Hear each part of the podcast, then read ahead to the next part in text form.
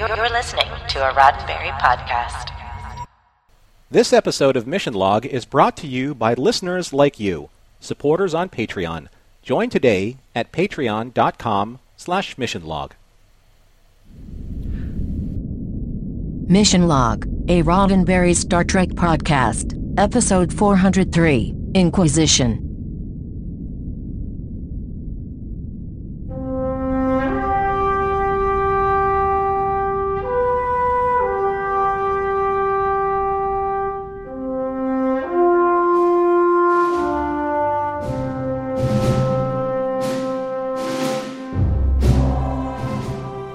Welcome into another episode of Mission Log, a Roddenberry Star Trek podcast. I'm John Champion. And I'm Norman Lau.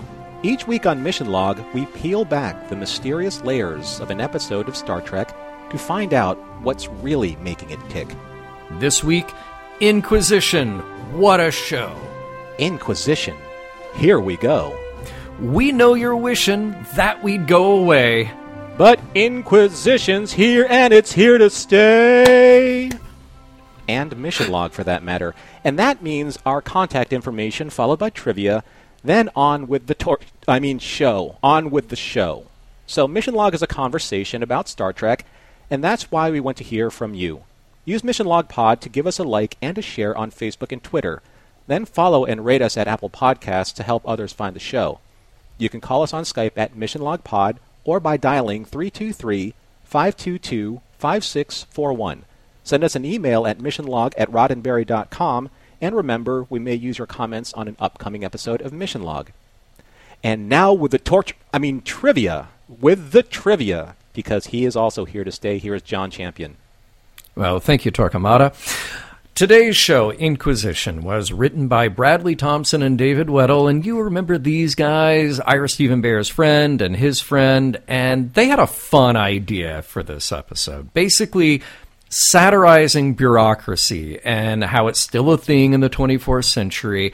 They liked the idea of messing with Bashir, but making it a very mundane problem. They, they kept saying the equivalent of getting stuck at the DMV but that's not where it went, especially once Ira took hold of the idea. It went dark. It was seen as a way to explore a very unsavory idea about the Federation. Now, it was directed by Michael Dorn. Remember that Michael debuted his directing skills in the DS9 episode In the Cards. He has just one more episode in this series under his credit as director, and then one more on Enterprise, and a few other non Trek shows on his resume. He, of course, keeps working as an actor. Now, I love this little bit of trivia that there are no more establishing exterior shots once the simulation has begun. And uh, of course, you'll know exactly what we're talking about when we get through the story. But uh, think about this if you just rewatch the episode. Normally, the style on the show is you come in from a break and you have an establishing shot of where you are exterior of Deep Space Nine, exterior of a Jem'Hadar ship, exterior of the Defiant. But they made a decision to keep this episode detached from the reality of where Bashir is which makes perfect sense, and it also keeps the viewers a little disoriented too. Now, let's talk about guest stars. Of course, it's great to see Jeffrey Combs back as sort of Weyoun, and we have two sort of Starfleet officers. There's Lieutenant Chandler, played by Samantha Mudd. Not a long list of on screen camera credits for Samantha, and this episode falls toward the end of that list. She appeared on an episode of the 1990s revival of Mike Hammer and a few small films in the early 2000s. Joining her is Benjamin Brown as Ensign Kagan. Now, Benjamin has been all over the place, literally, as a comedian, actor, stage performer, and artistic director, in addition to guest roles and starring in Disney's Omba Mokomba. In the 90s, he produced and starred in the nature documentary series Safari Tracks, starting in 2005. And that brings us to a new character, Sloan. Ira and a few others on staff knew this was a pivotal role and wanted someone with authority and believability. They thought of Martin Sheen, which, yeah, would have also been awesome. But instead, they cast William Sadler. And this is one of those cases where the producers knew they wanted to cast a favorite, someone who brought the right levels of professional and sinister to the role. Surprise, William is a longtime stage actor, perfect to fit in with the DS9 cast. But come on, you know him from Bill and Ted's Bogus Journey. He's Death. Also, Die Hard 2, The Shawshank Redemption. He was on the new Hawaii Five-O. He was President Ellis in Agents of S.H.I.E.L.D. Ooh, ooh, and Tales of the Crypt, Demon Knight, and the TV series Tales of the Crypt. Just so many good roles.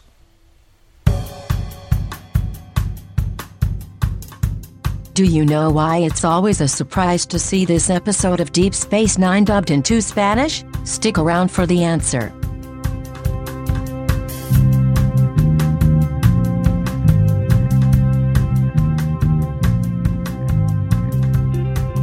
Prologue.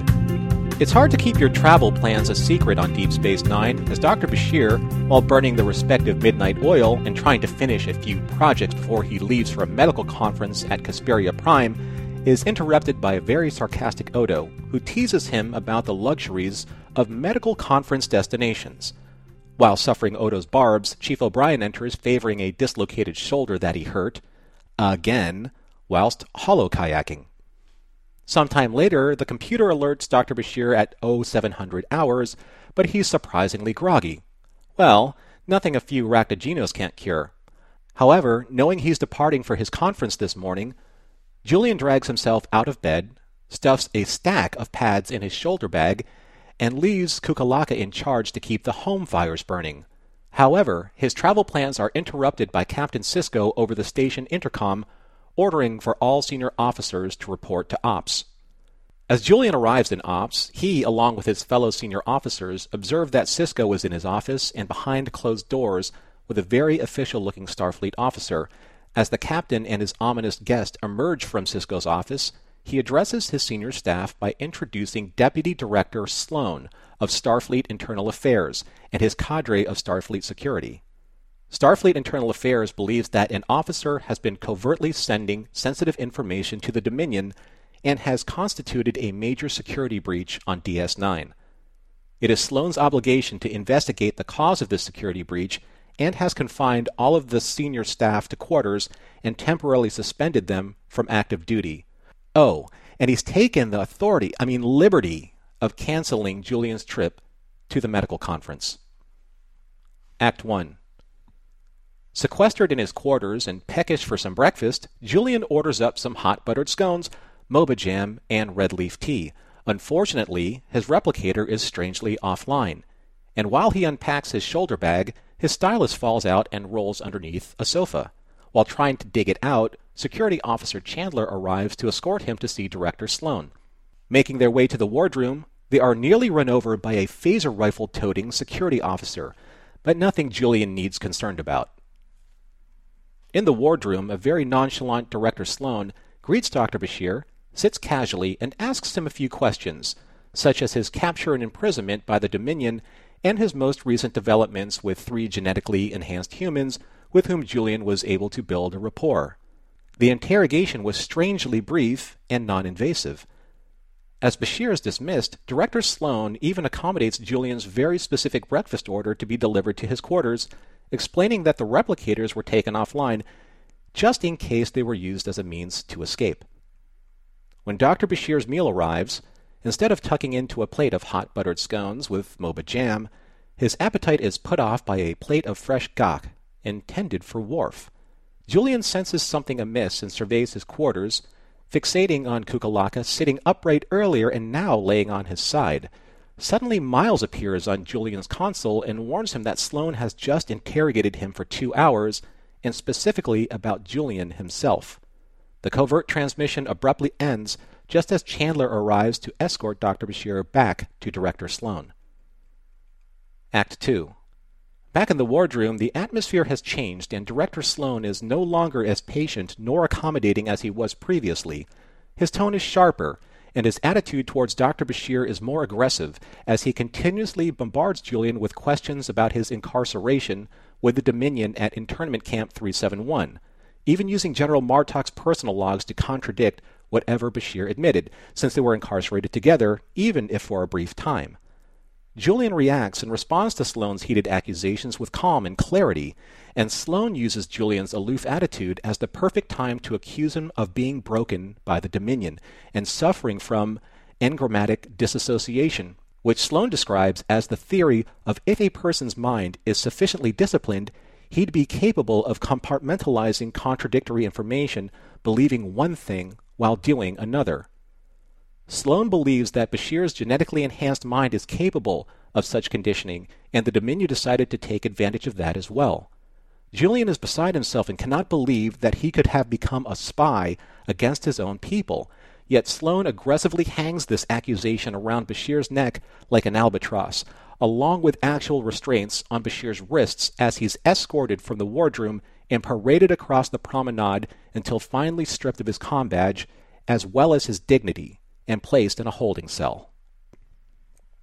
Act 3 Dr. Bashir cools in his holding cell as Captain Sisko arrives for a private conversation. And after encountering some resistance to his visit, Sisko clarifies his position as the highest command authority on Deep Space Nine towards both Security Officer Chandler and Director Sloan, furthermore dictating to them that he will visit Dr. Bashir whenever it suits him, if only to make sure his rights aren't being violated, especially by internal affairs. However, just as Sloan arrived, he overheard what Sisko told Bashir and confirmed that it is true that his son was in fact killed by the Dominion as a result of information that Bashir relayed to them as their spy.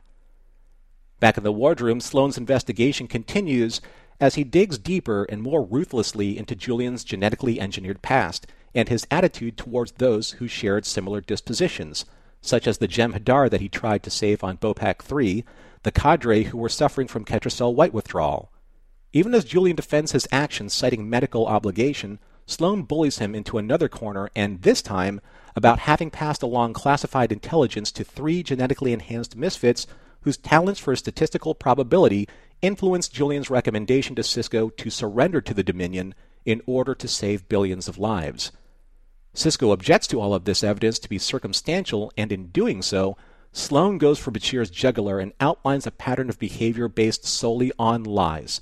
Lies that concealed Julian's genetic enhancement.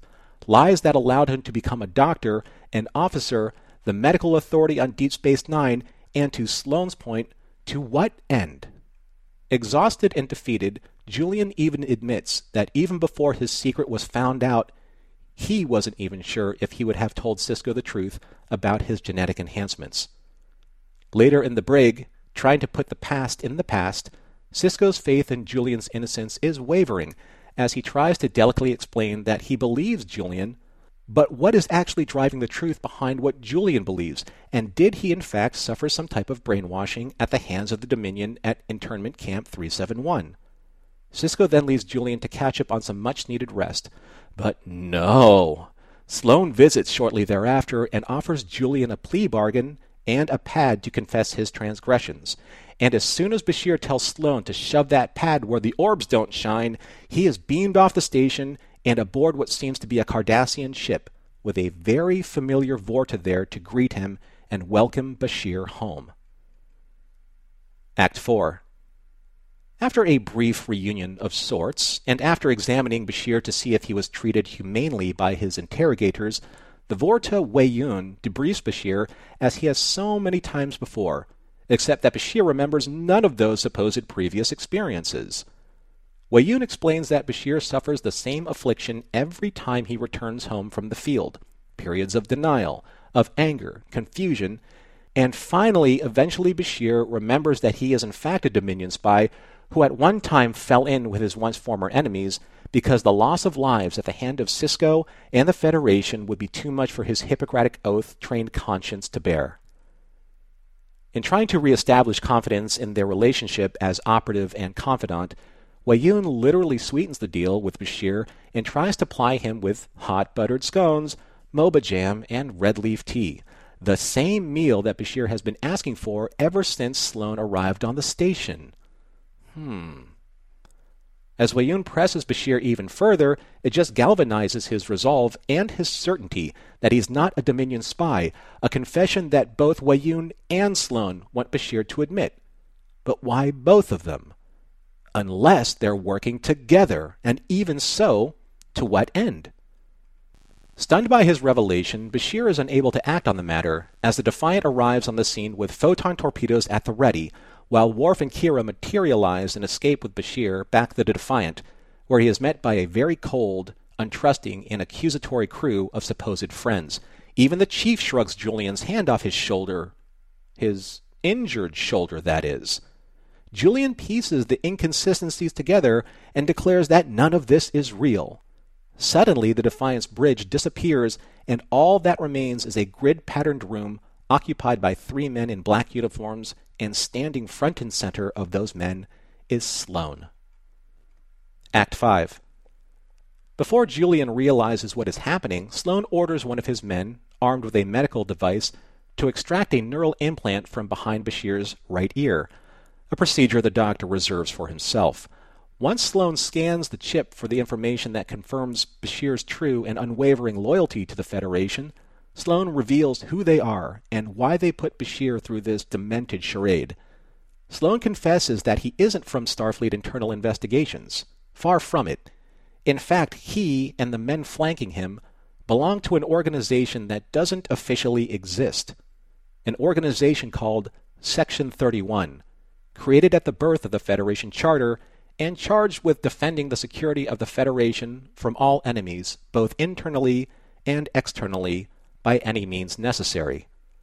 Sloan's mission was not only to prove that Dr. Bashir wasn't a Dominion spy, but to try and bring him and his genetically engineered intellect into the organization because, as Sloan explains, someone like Bashir, one who has the affinity towards espionage, who has the mental ability to compartmentalize information, and one who can withstand the rigors of interrogation, that person would be a vital member to Section 31 and its mission. Bashir refuses outright and curses them as those who directly oppose the tenets of what the Federation stands for. Naturally disappointed by Bashir's decision, Sloan drugs the doctor and returns him to Deep Space Nine. Back in the company of his friends on the station, it is clear that Julian was abducted by Section 31 on his way to the conference. That way, no one would know he was missing. Kira adds that Section 31 has access to transporter technology that cannot be traced, which only adds to their concerns about this clandestine organization deep within the Federation.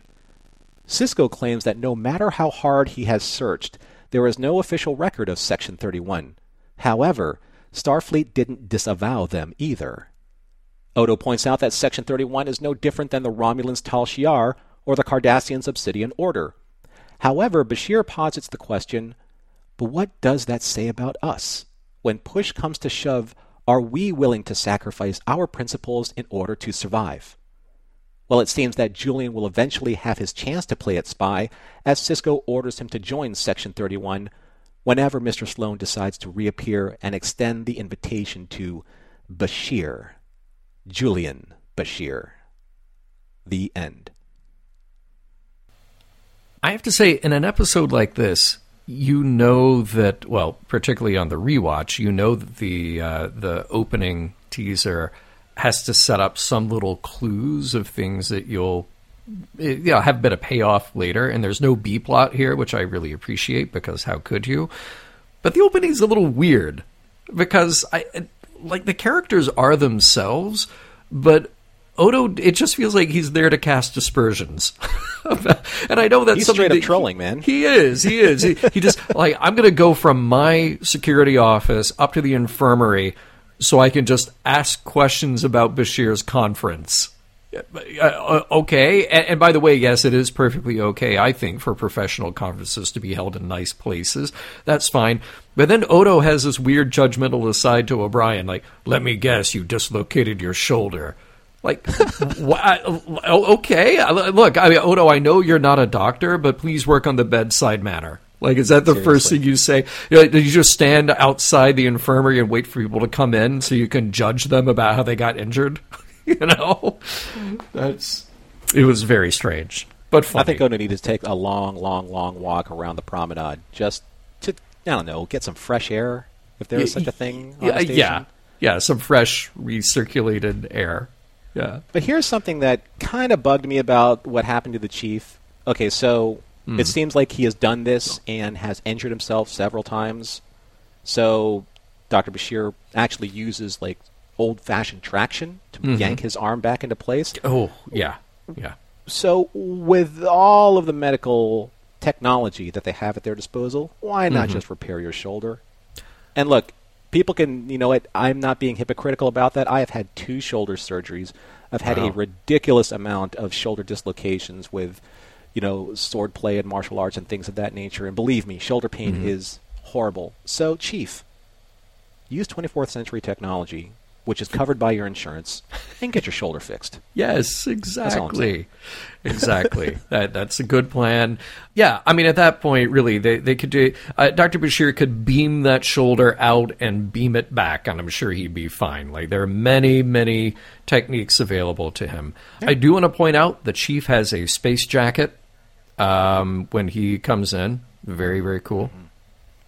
I like the attention to detail in Sloan's rank pips because there's this really thin metal bar as if this is a different agency, which it is, you know, Yeah. because his hologram in that particular part of the story had the intelligence agency pips and Right.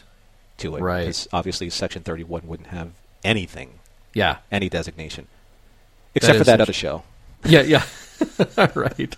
We're back to our usual thing. So many pads, and I love Dr. Bashir saying, download this to pad F7. How about, look, download them all to one pad, use the table of contents, you use a folder. You could do that. But if that's true, then then he wouldn't have all those pads to stuff in his shoulder bag, which is still a thing. And I love mm. shoulder bags. Yeah. very fashionable. Yeah, yeah. Right? And and I do like actually he has a vintage one, and it's not just like that cylindrical hard shell duffel. Like that that is definitely a space duffel bag that they have on TNG, is. and we see it a little bit on DS9. But I, I like that Bashir has something that's aged. It's a little lived in, you know. Um, It's duffel. it is. It's a space duffel. Um, I I just came up with a brand new idea that I'm going to float out there because I saw the problem that Bashir had with his stylus, you know, rolling uh, on the floor and under the couch. All right, go with me on this. A magnetic attachment for the stylus that you use with your pad. That just Shut seems like a logical front door. Yeah. Shut. Get out. Look, I'm just using logic. It seems like a next step. Okay. Go with Nah, that. I don't know. No, you're with reaching. I think. All right. Speaking of reaching, uh, I know that this whole process was a simulation of the stylus. First of all, yes, not having a magnetic connection to his pad, but secondly, Mm-hmm. falling out of his bag and then rolling underneath the sofa. Because why? Yeah. I, I Where are we right. going with this? Yeah, because we already made the point with the teddy bear. We made the point with the pad being out of place. That it just seems weird. It's like, okay, they didn't look under the couch because why would they? Yeah. It's a weird thing. I thought they were going to try and bring up something like, "Oh, are you looking for some type of bug, you know, or some type of listening device?" And, Right, right, right, right. but Ah, it missing didn't really scene. work out that way. There we Yeah, go. I guess. Um, I will have to say, look, scones, jam, and tea cannot argue there. Good call. I appreciate that. The gagh, uh, just worms, plate of worms, so looking uh, uh, alive and healthy. And surprisingly, they have a little printed name card on that food delivery tray. That that was a an interesting choice when everything is on a pad. Everything like you never really see anything printed. Uh, except, of course, Jake Sisko in there writing longhand on stuff. Uh, maybe that was a way to work Jake into this episode. so he's, he's the guy handwriting the name cards of the trays. But it was a, an elegant little touch. I Um, do have to say something about when, when Julian puts the cover back on the gagh. There was a little bitty bit of worm that was still wiggling around. Oh, no, on was the there?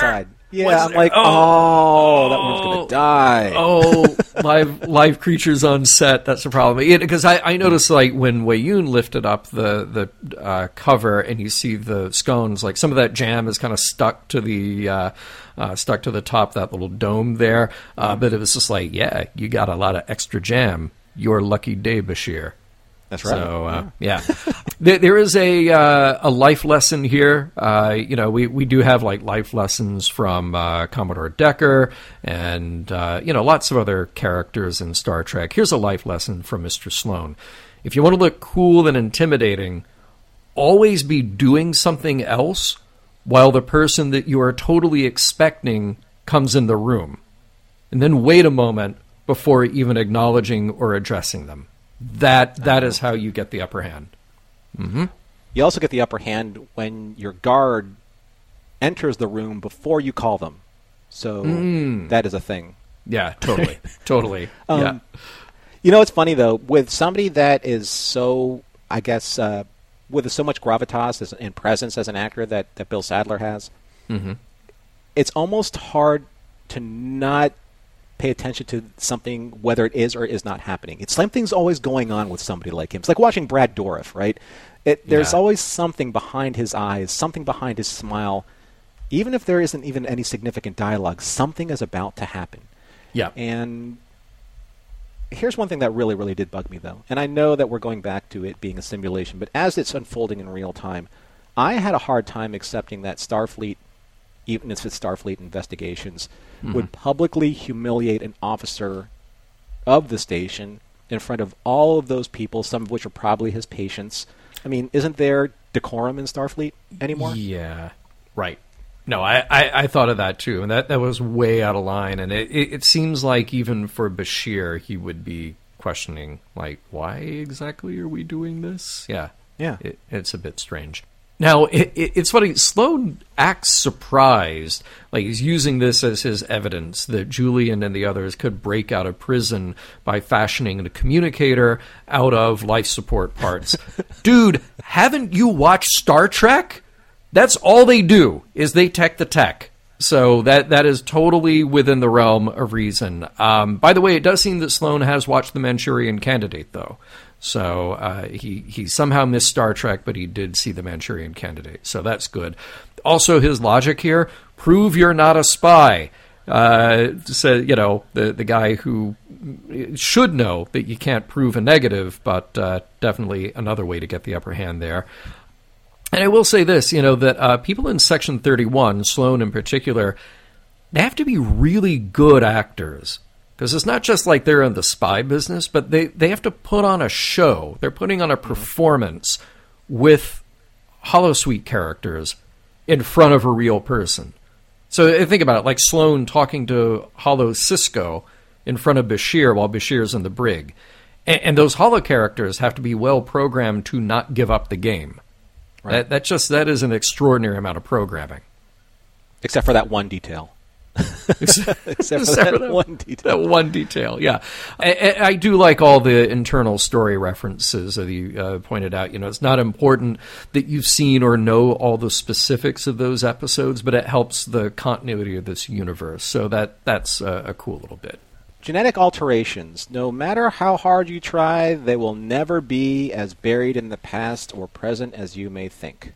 Because Hmm. that stuff will just get sussed out. The truth will always catch up with you, as it did in this episode. As it will, yes, definitely, yeah. Oh, oh! By the way, I, I mentioned uh, the the logic and uh, the the lack thereof in Sloan's argument. Sloan can only make a circumstantial case about Bashir because Bashir is so good at hiding his tracks.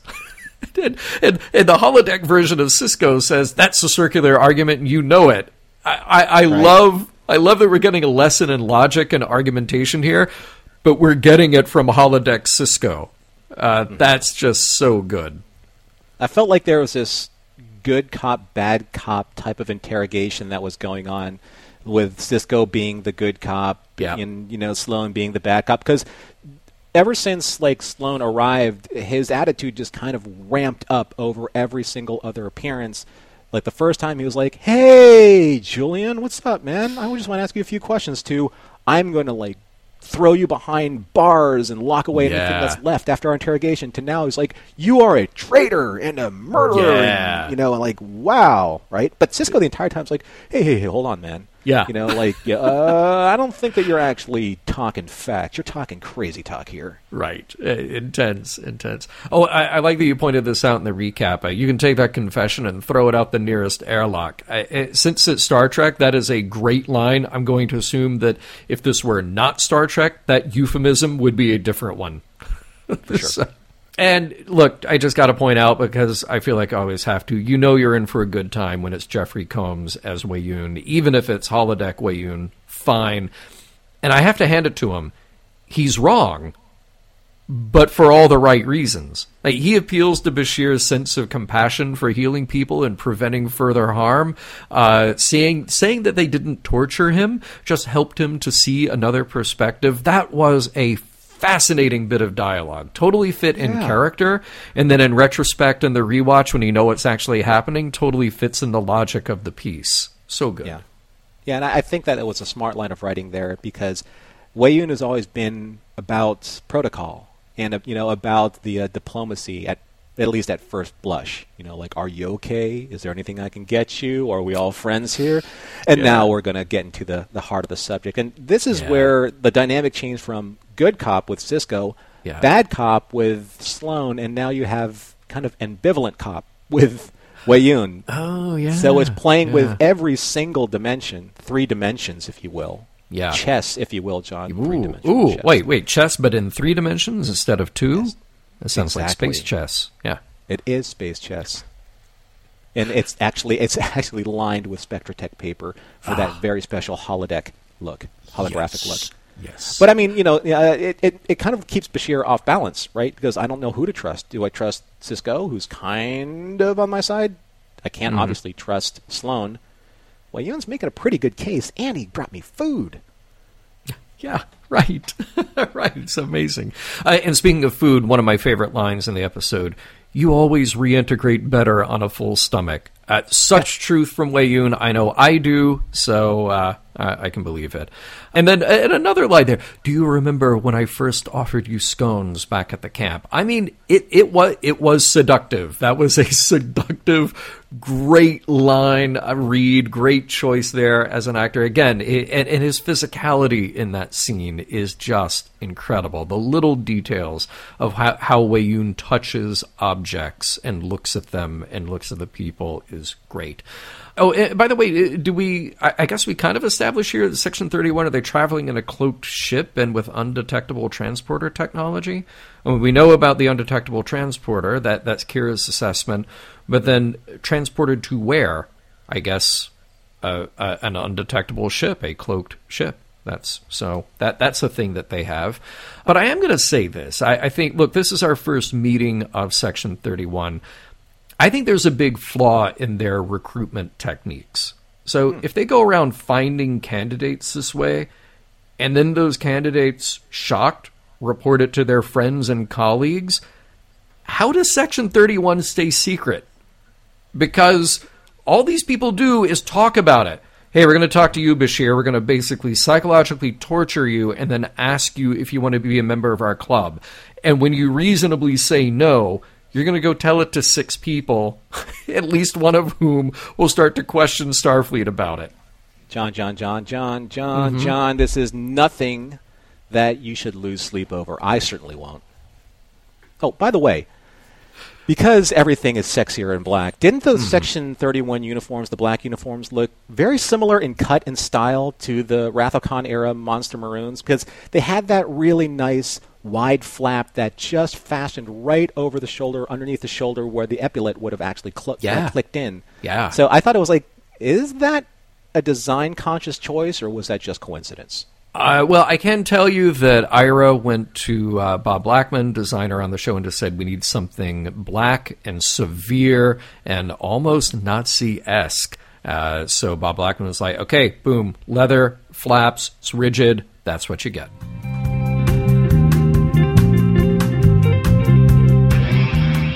Why is the Spanish dub of this episode always a surprise? Because nobody expects the Spanish Inquisition. I'll just let myself out to fetch the comfy chair.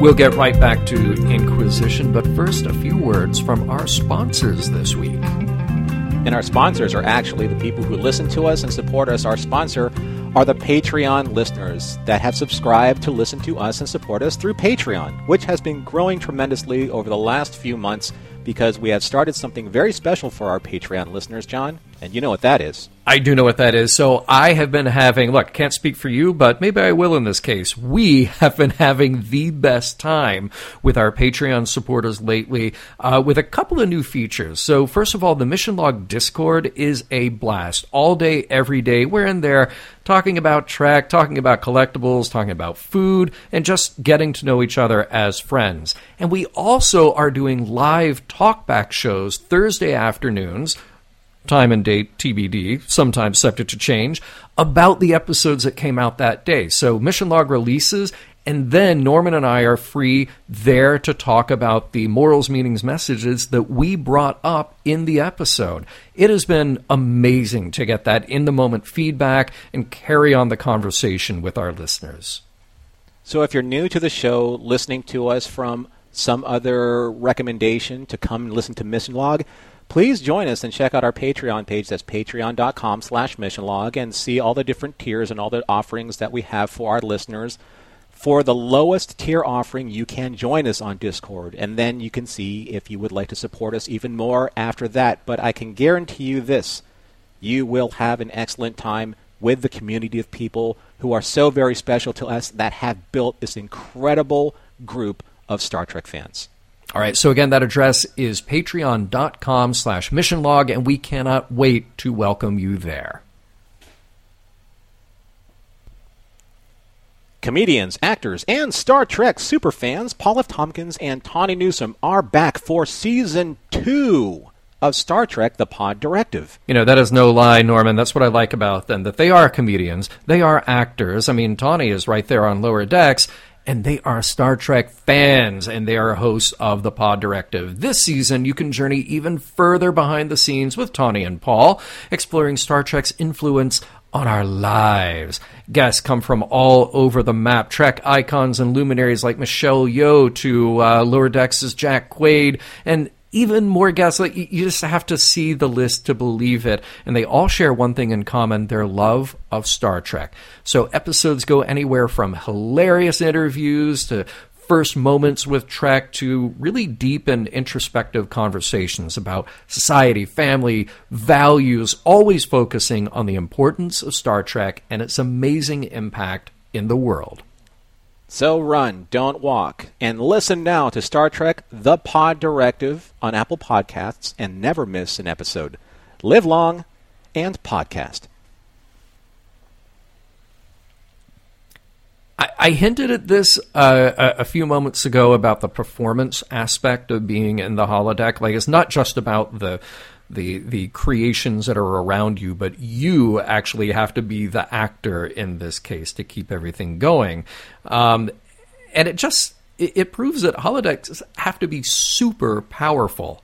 I mean, holodecks have to be crazy powerful. Like, internal systems work You've got food, you've got interactive characters, you've got incredible details. I, I, thought it was clever that the replicator is offline, so Bashir couldn't fashion some sort of communicator or weapon. Like that, that absolutely makes sense. But then his com panel comes alive with the face of O'Brien on the other end, and then he has to have a conversation with that version of O'Brien that's trying to convince him to watch his back when he goes back in to see Sloan, which in respect, uh, uh, retrospect is all just part of the ruse anyway. That is a huge amount of programming. And I was always really interested in my re-watches to see if I could tell early on where they were leaving any hint at all that DS9, after Bashir has woken up early and, and things aren't real, if I could tell like just from the character perspective or detailed perspective, you really can't. I mean, I think if you could say anything in that comms discussion with uh, Miles, it's a little stiff.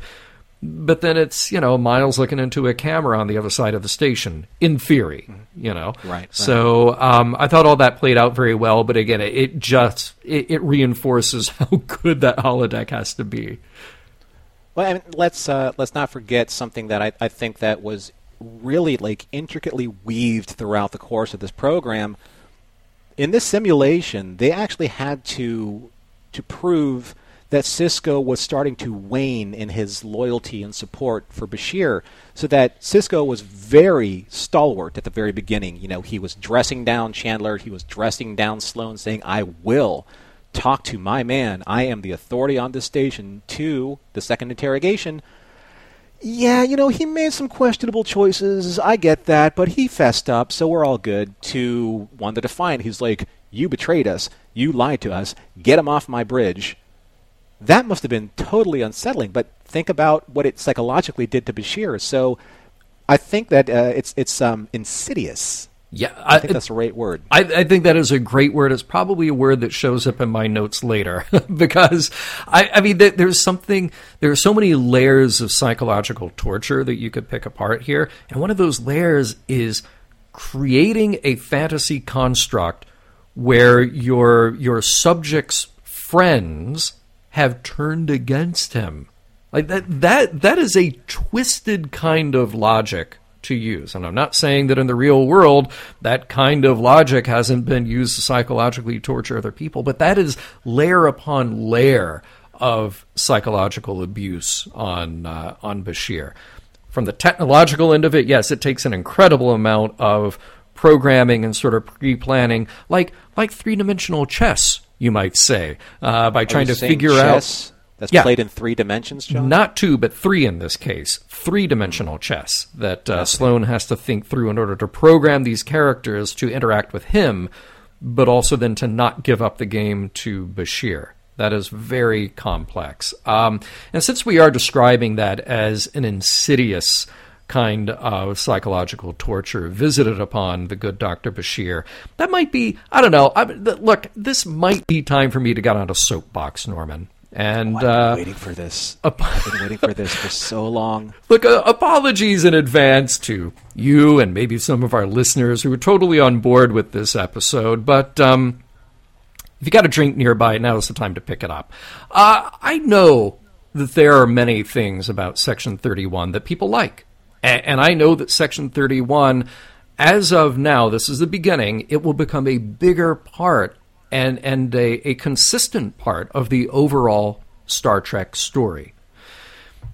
This episode, the induction of sec- uh, introduction of Section 31, makes me hate Section 31. And here's the thing I think you should hate them too.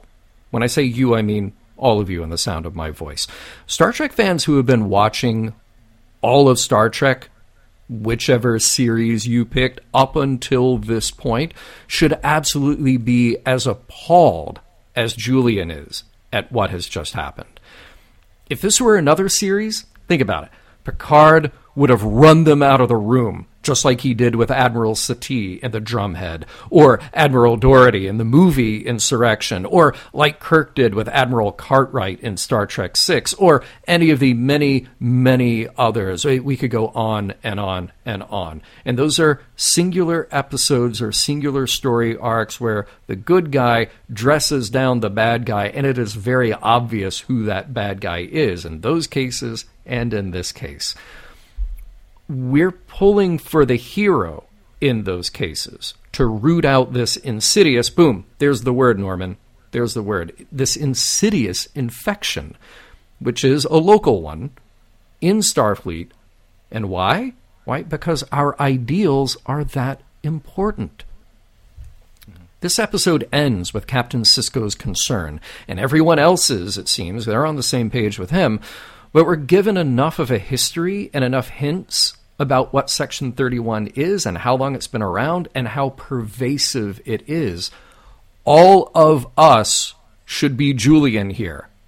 All of us, without doubt. And look, I, I, don't mean ever to lionize Gene Roddenberry or to slam producers of later Star Trek. A lot of points of view are valid, and exploring moral gray areas is an important task of Star Trek. What we have here is Star Trek to me, just giving up. It's giving up on the idea that humans can succeed because they make good choices and work hard. It's giving up on the idea that we can improve ourselves and improve the institutions around us.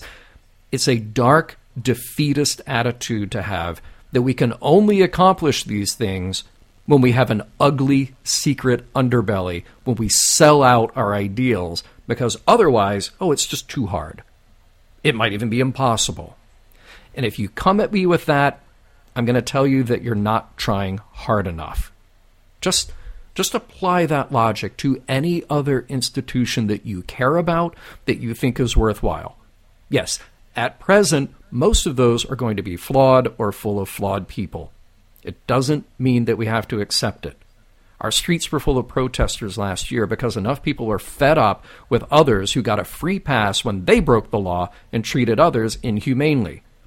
And if you're so cynical to think that we can't even imagine a world where we don't tolerate those things, please, again, try harder.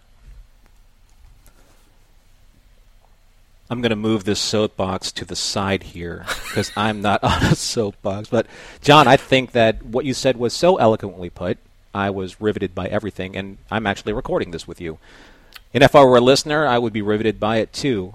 I think that the question really is here with the introduction of Section 31 is that if we as Star Trek fans accept the fact that what Luther Sloan did was legitimate to Dr. Bashir, for those people who do support that there is a Section 31 that needs to be part of the Federation, then what we're asking ourselves is this is the algebra of it, folks. If Section 31 needs to exist, that means that the Federation and everything that it took to get to this point was built on an exemption that there was an organization there to do the dirtiest work. Yeah. That in and of itself, it creates an impurity at the source of what we're trying to achieve here in what we believe is Star Trek. It, it's part of the charter. It's 200 years old. And even if we can all sit in a room and say what Sloan does specifically is wrong, what Sloan's ideals are specifically are wrong, it doesn't matter because according to him, there are so many other people in the organization, and those people are accepted and supported by the bigger organization, i.e., Starfleet, i.e., the Federation, as an umbrella to all of this, that at that point, all of their hands are dirty.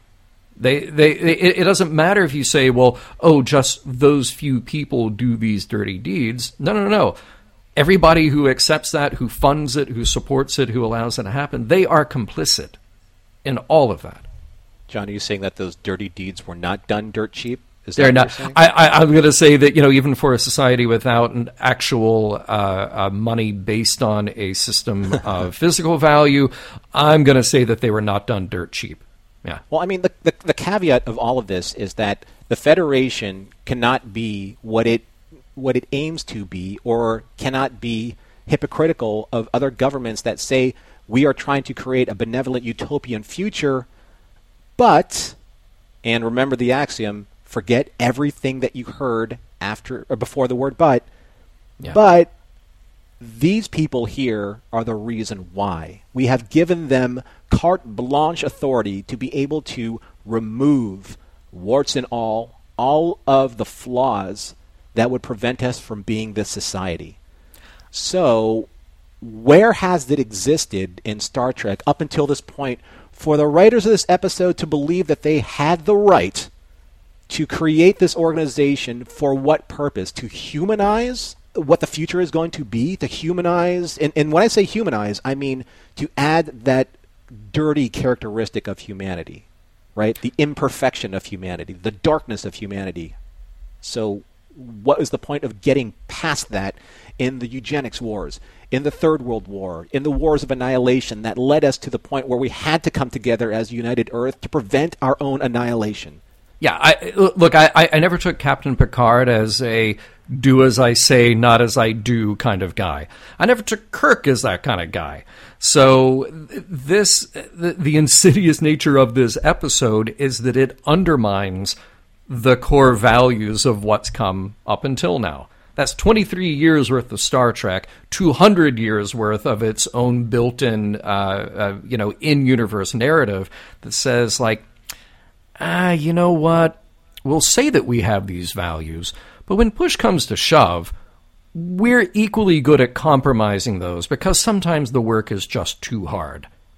Never once heard anything like that cross Picard's lips or Kirk's lips, or for that matter, Sisko's. And we'll just have to see how things play out with Cisco. But here we are at this point in this episode, and this is what we've landed with. I think one of my issues is with this, the more I think about it, is that why at this particular point in time in the Star Trek fandom did the creators of Deep Space Nine or the writers of this episode believe that they had to add this to the equation in order to create more drama within the series? Yeah, you got a series full of drama, right. great drama.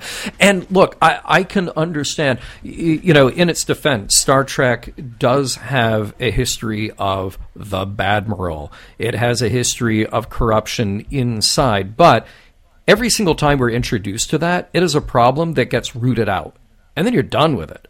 You know, if you want to go back to the end of the first season of Next Gen, Conspiracy, well, those were aliens that were doing that, and that ended with a bunch of Remmick head debris, cha-ching, all over the place. So that's fine, but you're done. You're done with that. And uh, like I said, when, when you're introduced to these other characters who come in and they mess things up, but then it takes somebody with integrity to recognize – oh, wait, they're not behaving the way that we truly hold ourselves, that, that is uh, compatible with our true ideals. Therefore, they will either be corrected or they'll be gone. But we're not left with that here. We're, again, we're left with this impression that Sloan is a person of power, he's a person of tenure, and everything that he does and the institution that he's a part of is fully accepted and sanctioned by others who do and should know better. But the the biggest issue with that is it's been doing it for 200 years yep. since the birth of the Federation. I think it would be different if that all of a sudden this guy comes in and says, "Yes, we, we're a new branch of Starfleet that takes care of these threats because the threats have now just become a little bit bigger than what we can handle, so we have to be a little bit more aggressive." But no. Sloan said that this was at the start of the Federation Charter, which means that all of the progress that the Federation has made since the beginning of its charter to now yeah. has had them to thank for yeah. it. And, and, it, and in that time, in that 200 years, hasn't figured out a way to course correct, to have part of their institution that isn't corrupt or, or amoral or immoral, however you want to look at it, haven't figured out how to correct that part of itself, um, or even to bother to get rid of people who might be abusing that system. It would be one thing if, uh, as you're pointing out, Norman, if it was a new institution, a new office, and then we could figure out, well, should they stick around? Do they need a different kind of oversight? What's their job here? Or if it was something that was sort of, uh, you know, secret agent James Bond in space, fine, you might need some covert ops here and there, but they're actually held accountable to the ideals that we all say are the ideals of Star Trek. Right. And look, I, I, I, don't know. I'll, I'll get back on a soapbox here for a tiny second, which is to say that for every fan interview I've ever watched, for every interview with with celebrities and Trek notables who have spoken eloquently about the importance and the meaning of Star Trek, what do they say? Like, look, even if they're sucked in by space battles and uh, I- emotional characters and they can identify with, they also always say this is a show about aspiration and ideals about the future. It's about overcoming the worst parts of ourselves and aspiring to be the best of ourselves. And this episode comes along and says, like, eh, guess what? You can't get there unless you're also dirty and underhanded.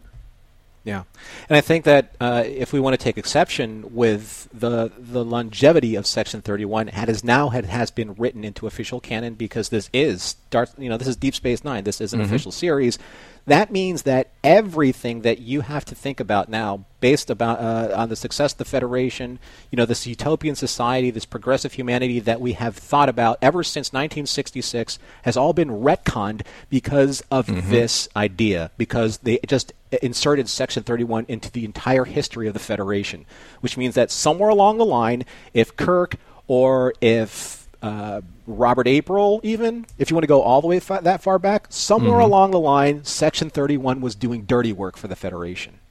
Yeah. They weren't going out there and exploring and trying and trying to push the, the benefits of growing as humanity.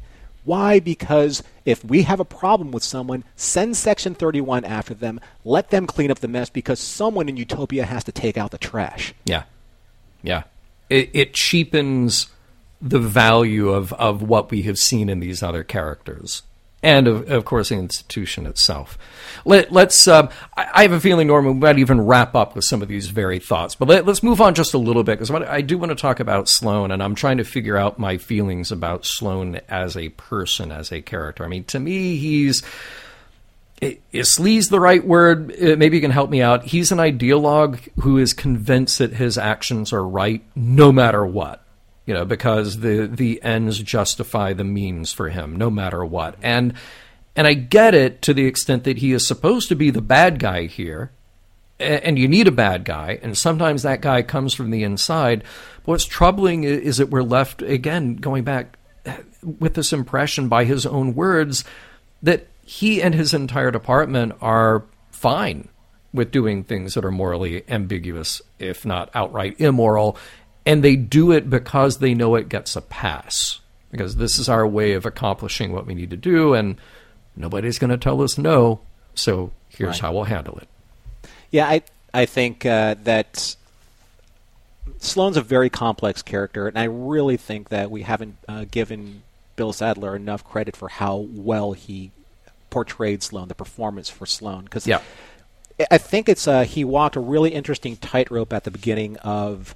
Look, I'm on your side. I'm Starfleet intelligence, so we bought into the fact that he's only doing his job, only to be subverted even further by again this insidious organization that basically admits they have carte blanche powers to be able to literally just wipe away the mistakes that or the threats that that um, that may impact the Federation at one point or another. That's pretty broad-based powers for any organization. That's that's that's too much. Mm-hmm. But he doesn't seem to mind that because that kind of authority is granted so much leeway and so much leverage and so much budget, mm-hmm. right? They get the best technology. Obviously, they have technology that can hide transporter signatures. That's pretty advanced as far as we know. And I think we know later on from different incarnations of what we've seen that Section 31 is by far the most advanced, the most equipped, the most fitted out, kitted out mm-hmm. organization you've ever seen in Star Trek. And if we have to believe that is true, why? Yeah. Because they have to do the dirty in order to keep Starfleet sterling. Yeah. That's Well, the truth. Yeah. And, and let's talk about some of that dirty work. Uh, let's see, loyalty tests, disgusting now, disgusting in the 24th century. Uh, Section 31, let's see, they're, they're cool with that. They're uh, along with things like uh, surveilling their own people, coercion, psychological abuse. I mean, the, the episode is rife with it. Ooh, kidnapping, kidnapping. Yeah. Um, but but hey, it's it's all in the name of upholding Starfleet ideals, which And I know yeah. Yeah, I mean, I know that. Okay, so so Doctor Bashir's fans obviously when they watch this episode they'll they'll decry Sloan and his methods, but there is a certain truth that that Sloan brings out about Bashir. Bashir has lied along the way throughout his entire career, and I wanted to make a point of this because these are the kind of people that Section 31 is trying to recruit. In very many cases, maybe people would see Bashir as being a sociopath, someone who is mm-hmm. so incredibly good at compartmentalizing their own truth that they don't really understand how subversive it is to the reality that they bring it to. Right? Right, So think right. about exactly what happened when Julian dropped the genetically engineered bombshell like on all of his crewmen or all of his, all of his friends. They're like, uh, okay, now we have to think about you differently because you are literally now related to genetic superhumans like Khan. right. Yeah. So Yeah. how am I supposed to feel about that now? Right? Yeah. Um, the big issue with Section 31, it's the uh, the axiom of who watches the watchers. So I like how Odo kind of almost uh, dismissively says, well, hey, every major power in the universe has their own kind of Section 31. You have the Tal Shiar, of which we've been in- introduced to. We've had the Obsidian Order, which we've introduced to. So why is it a big deal to him that a Section 31 exists? And I do think that there's this unanswerable question that Bashir asks, and I don't have the answer for it, John. I don't know if you do. I don't know if our listeners do. I don't know if there is one. Mm-hmm. But Bashir asks, what does that say about us? When push comes to shove, are we willing to sacrifice our principles in order to survive? And the Federation is, again, if in fact that we believe this is Section 31, the Federation is willing to sacrifice principles if they remain invisible. Yeah. Right? If they remain in skeletons in a very deep closet buried under a very deep crater, as long as they remain there, the Federation's reputation is intact. But it's the sheer nature of their existence now that puts that reputation at risk.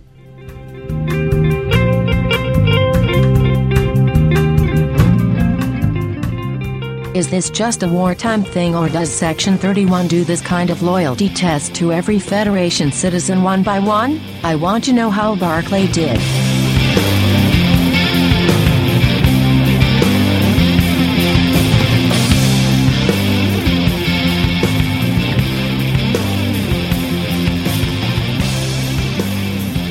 Well, the Inquisition, John, is here, and it definitely is here to stay because we have had a brilliant discussion, I think, about this episode, and I think that we're going to really dig in now and see if, one, if the episode does hold up, still holds up, and two, what are the morals and meanings and messages that we've been able to surmise based on everything that we've already deliberated so far and more. So let us start with you. Uh, so we always start this section by asking if the episode holds up, you know, and and the difficulty in addressing that part of it is you're asking if the episode on its own stands up, like how is it produced and how is the story told, and that's a subjective thing. And we get to make our own rules here in this section. You know, it's not a we're not like judging it on a particular scale. And, and the other part of the difficulty is we're also asking how does it hold up as part of the piece of the bigger puzzle, you know? And I think we've we've hit this episode here where 23 years into Star Trek's history, um, we're we're at this place where. Uh, oh no, I'm sorry. It's more than 23. I, I'm thinking about from now looking backwards. We're 23 years past this episode. Right. This is uh, uh, this is 27 years into Star Trek, where now they've decided to rewrite the history of Star Trek. So we're also asking ourselves if it stands up as a piece of Star Trek where it falls in the overall uh, series. And I, am of two minds because I'll say this just to address whether or not the episode holds up. That despite my rant previously, and I apologize if you're still maybe trying to work on that drink to get you through it, this is a great episode. the twists, the use of the holodeck, keeping Bashir off of his game, uh, the the strength of our guest actor William Sadler. It keeps you guessing, and the details are wonderful. It's well written. It's well produced. I think it's necessary to watch. Uh, just as a piece of your overall picture of Star Trek, and especially as, as your overall picture and understanding of Deep Space Nine. This is a necessary episode. And I would also say that it's necessary to talk about it afterward because I think you, you really do need to sort of pick it apart and have a back and forth like we get to have here to ask, well, what did they really accomplish here? What does it say about the Star Trek universe? What does it say about these characters? Uh, because my question posed during that conversation would be, what the hell are we doing here? that's that's my question after seeing this episode. What the hell are we doing to Star Trek within this episode? part of me really does see this as a slap in the face to the people who watch Star Trek for the 20 plus plus years before this episode came out. it, it, it says, in essence, that Starfleet and the Federation that you cheered on as being the standard bearer for how humans have advanced, and that gave people like Kirk and Picard the moral authority to go out and to help others. Yeah, it's all based on lies because operationally it's coming from a place of deceit and dirty deeds. We aren't actually better than the secret police or black ops of the 20th century. So, thanks for watching Star Trek. See ya. Dirty deeds again, John. Done. Latinum cheap. You, you know, for me, um, in, in all honesty, I, I've said some of my piece earlier on in this episode, but despite how morally dark and grim this episode is, in terms of how it, it challenged me, because it did, it still does, right up to this point, it, I think it tried to gaslight me in a lot of ways. I'm going to use that term on occasion mm. here towards the end. I think that this is an incredible episode, as you said, for all the points that you said. And it's definitely worthy of note. It's definitely one to watch on occasion, if only to remind us that this is a turning point in the Star Trek narrative, and one that I am not sure if I personally agree with in how it changes the narrative. Now, in no doubt, and in many circumstances, we have seen the influence of how the Star Trek fandom has embraced a more modern, more cynical, darker toned, a little bit more embittered version of the future. And we've seen that in the newer incarnations of Star Trek, especially in Discovery and Picard, just kind of like the aesthetic, maybe some of the tonal uh, messages and beats of those series. But if we put that aside from now, or for now, and just focus on you know the merits of this episode, I think that this episode is superbly acted. I think it's well paced. I think it's well written. Uh, I think the characters are crafted well. But again, going back to why I think that there is an issue here, it sets a tone that I have not yet seen in Star Trek, where I question why is this organization necessary to have in Starfleet at all? Mm-hmm. The way that Bashir asks that question at the end. But I also think that in many ways, I think that this story is necessary to push our expectations out of their comfort zones that we've been used to in Star Trek to promote some growth. Growth isn't always necessarily easy or acceptable. Many times it's painful but it also causes some wonderful things to happen, some incredible challenge to be met, and maybe that's why this particular story is being told now. Star Trek at this stage of its evolution was it was reaching a very good cruise control point. It was very well produced. I think that the fans understood what they were to expect. Everything was above board but you just need that little bit of a catalyst to push it forward a little bit more. Mm-hmm. And I think that's something that is uncomfortable. But at the same time, though, I think if it's handled right, maybe in subsequent episodes or maybe in season seven, we'll see this tone take on a reason for being started here. Maybe. That's the optimist in me the mm-hmm. reality mm-hmm. is that I'm not the biggest fan of a clandestine organization in my Star Trek. But uh, uh by the way, I, uh, no letters, please. But yeah, th- this is in Star Trek's 32nd year. So the, the, the, this came out in 1998. So uh, I had it wrong in my notes. By the way, John, I did forget something. Mm-hmm. Um, Morals meetings, the the wrap up here. But yeah, yeah. So think about it this way. Think about it this way. Sloan's speech to Bashir in the holodeck can be easily rewritten into Colonel Jessup's speech in A Few Good Men at the end. So imagine Sloan saying this to Captain Sisko. I've rewritten this for context. Yeah. I have a greater responsibility than you can possibly fathom.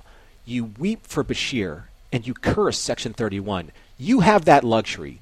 You have the luxury of not knowing what I know. That Bashir's interrogation, while unfortunate, probably saved lives and my existence, while grotesque and incomprehensible to you, saves lives. That's very much what's at play here. It, absolutely. All right. So th- that then brings us to morals, meanings, messages, or, or a message or multiple messages. What did you get here? All right. So I'm going to borrow your soapbox now. Okay. So please. if you finish that first beverage, pour yourself a second Yeah. beverage. Okay. Does the end justify the means? That's an axiom of axioms, right? Mm-hmm. So it's it's pretty clear, cut and dry, folded, pressed, starched, ironed. That this episode is about introducing us, the audience, to a darker side of the Federation and perhaps even a more realistic side. For the longest time, we as Star Trek fans have believed in a Federation that has governed itself on the highest principles of humanity respect for life, tolerance, charity, inclusion, diplomacy, understanding, just to name a few. Is this the reality of the future? The visionary future that Gene Roddenberry dreamed that someday may become a reality? Isn't that what we as the audience that believes in the underlying principles of Star Trek, not only as a show, but as a way to find a more enlightened and nobler path towards our future? Or am I just being naive about what I've been watching this entire time as someone whose life has been uniquely inspired by Star Trek in countless ways until this particular episode? Or, let me put it another way. Is this episode doing exactly to us what Sloan had been doing to Bashir, gaslighting us? Or am I being irresponsible in speaking for the whole of this audience because I think this episode's been gaslighting me into believing mm-hmm. that there is and needs to be a clandestine organization within Starfleet and within the Federation that has been chartered to protect us from the very dangers that threaten the mission of the Federation, enemies from without and within. And perhaps it's Section 31's case, we'll never know. But the terrifying ah. reality is that aside from interpreting the Federation Charter that made allowances for Section 31, who gave that initial organization not only the right, but the responsibility to make those decisions on behalf of those they're sworn to protect? According to who? And according to hmm. why? Who gives someone that right? And are we sure that all of those who are charged with upholding that order are 100% beyond reproach as well? But the most unsettling thing, John, for me about this episode is that, is that it asks all of us in the fandom of Star Trek and the fans of Deep Space Nine in particular do we accept that no matter how far humanity has come, no matter how advanced humanity has progressed, are we still so far from the goal? Are we still so short sighted, so undeniably human, that we need an organization like Section 31 to carry out our darkest and most questionable means to achieving certain ends? so that our leaders for humanity, from Starfleet to the highest office of the Federation, can keep their hands clean from the controversy of the decisions that fly in the face of where we are as the human race in the future. I'm going to quote Khan here from Space Seed to, to wrap up my, uh, my response here. Khan said to Kirk, I am surprised how little improvement there has been in human evolution. Oh, there has been technological advancement, but how little man himself has changed. Yeah, yeah, I, I, I agree with you 100%. And, and I, I'm thinking that I will follow up your Khan quotation with a Kirk quotation because I'm thinking that Kirk is somebody that this Section 31 needs to hear, and maybe the higher ups of the Federation need to hear because I believe it was James Kirk who said, We could admit that we're killers, but we're not going to kill today. That's all it takes, knowing that we won't kill today. So I would say that his personal, localized uh, uh, statement that that he made in uh, A Taste of Armageddon, that's the kind of thing that those others at the Federation should have heard to say, yeah, we have these darker impulses. We are sometimes compelled to think that we have to do the wrong thing in order to win the day, in order to get the outcome that we want. But we can actually choose not to do that. And 200 years ago, somebody writing the Federation Charter didn't realize that they could choose not to do that. And in the 200 years since then, other higher ups of the Federation didn't realize that they could choose to not continue to fund or allow the, the access or the means that this organization has. So when I look at this episode and I try to look for a message, uh, it it's not a message that I want to honor or say that it's uh, uh, worthy of our aspirations. It's the message that for every institution that does good, you just have to accept that they're doing that with the help and consent of a morally dubious group of people who will underhandedly do the dirty work. There it is again, because nobody else can figure out a solution. And I certainly don't want to celebrate that message. But th- this is the beginning of our time with Section 31. So if the message here is that we should be like Bashir and Sisko and the others to some extent, and we should be horrified and try to eradicate this for good, then sure, that's a perfectly fine message. I'll go with that. The message that says that, oh, we still have things we need to clean up. We aren't quite living up to the ideal that we say. Let's fix that. And Bashir says it. You, you already read it, Norman, but I'll, I'll read it again. What would they say about us? When push comes to shove, they were willing to sacrifice our principles in order to survive.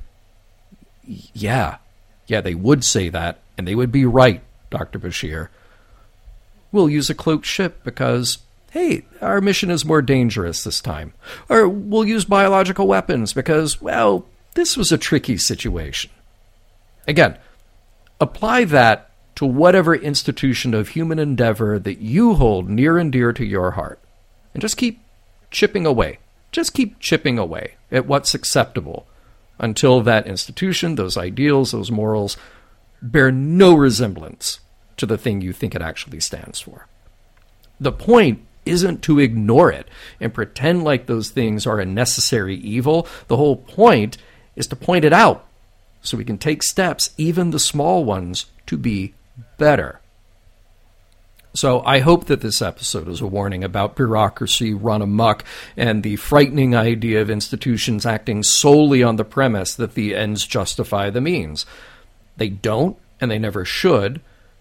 And now is Star Trek just going to leave us with that message and then right itself? Or are we going to have to accept that that's just the way it is in our future because we can't see our way out of our narrow, destructive vision of ourselves? Mission Log is produced by Roddenberry Entertainment. Executive producer Rod Roddenberry. Our website and your opportunity to comment and connect with us is missionlogpodcast.com. If you would like to support Mission Log directly, you can do so at patreon.com slash missionlog. And for more Star Trek news and discussion, be sure to visit trekmovie.com. On the next mission log, in the pale moonlight.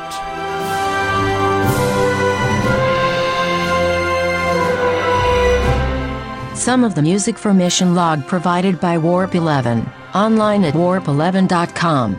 Special thanks to consulting producers Adam Brusky, Homer Frizzell, Mike Richards, and Mike Shable.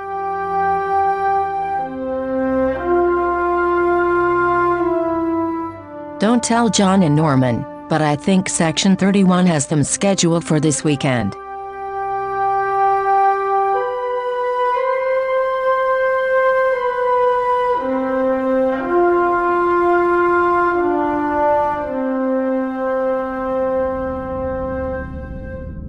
End transmission.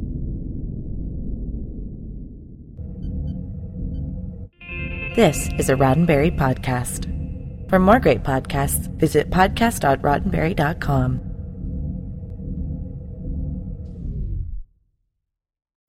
Pulling up to Mickey D's just for drinks?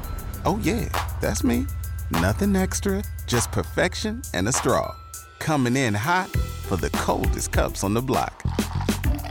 Because there are drinks, then there are drinks from McDonald's.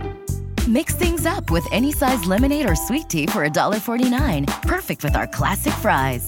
Price and participation may vary, cannot be combined with any other offer. Ba da ba ba ba.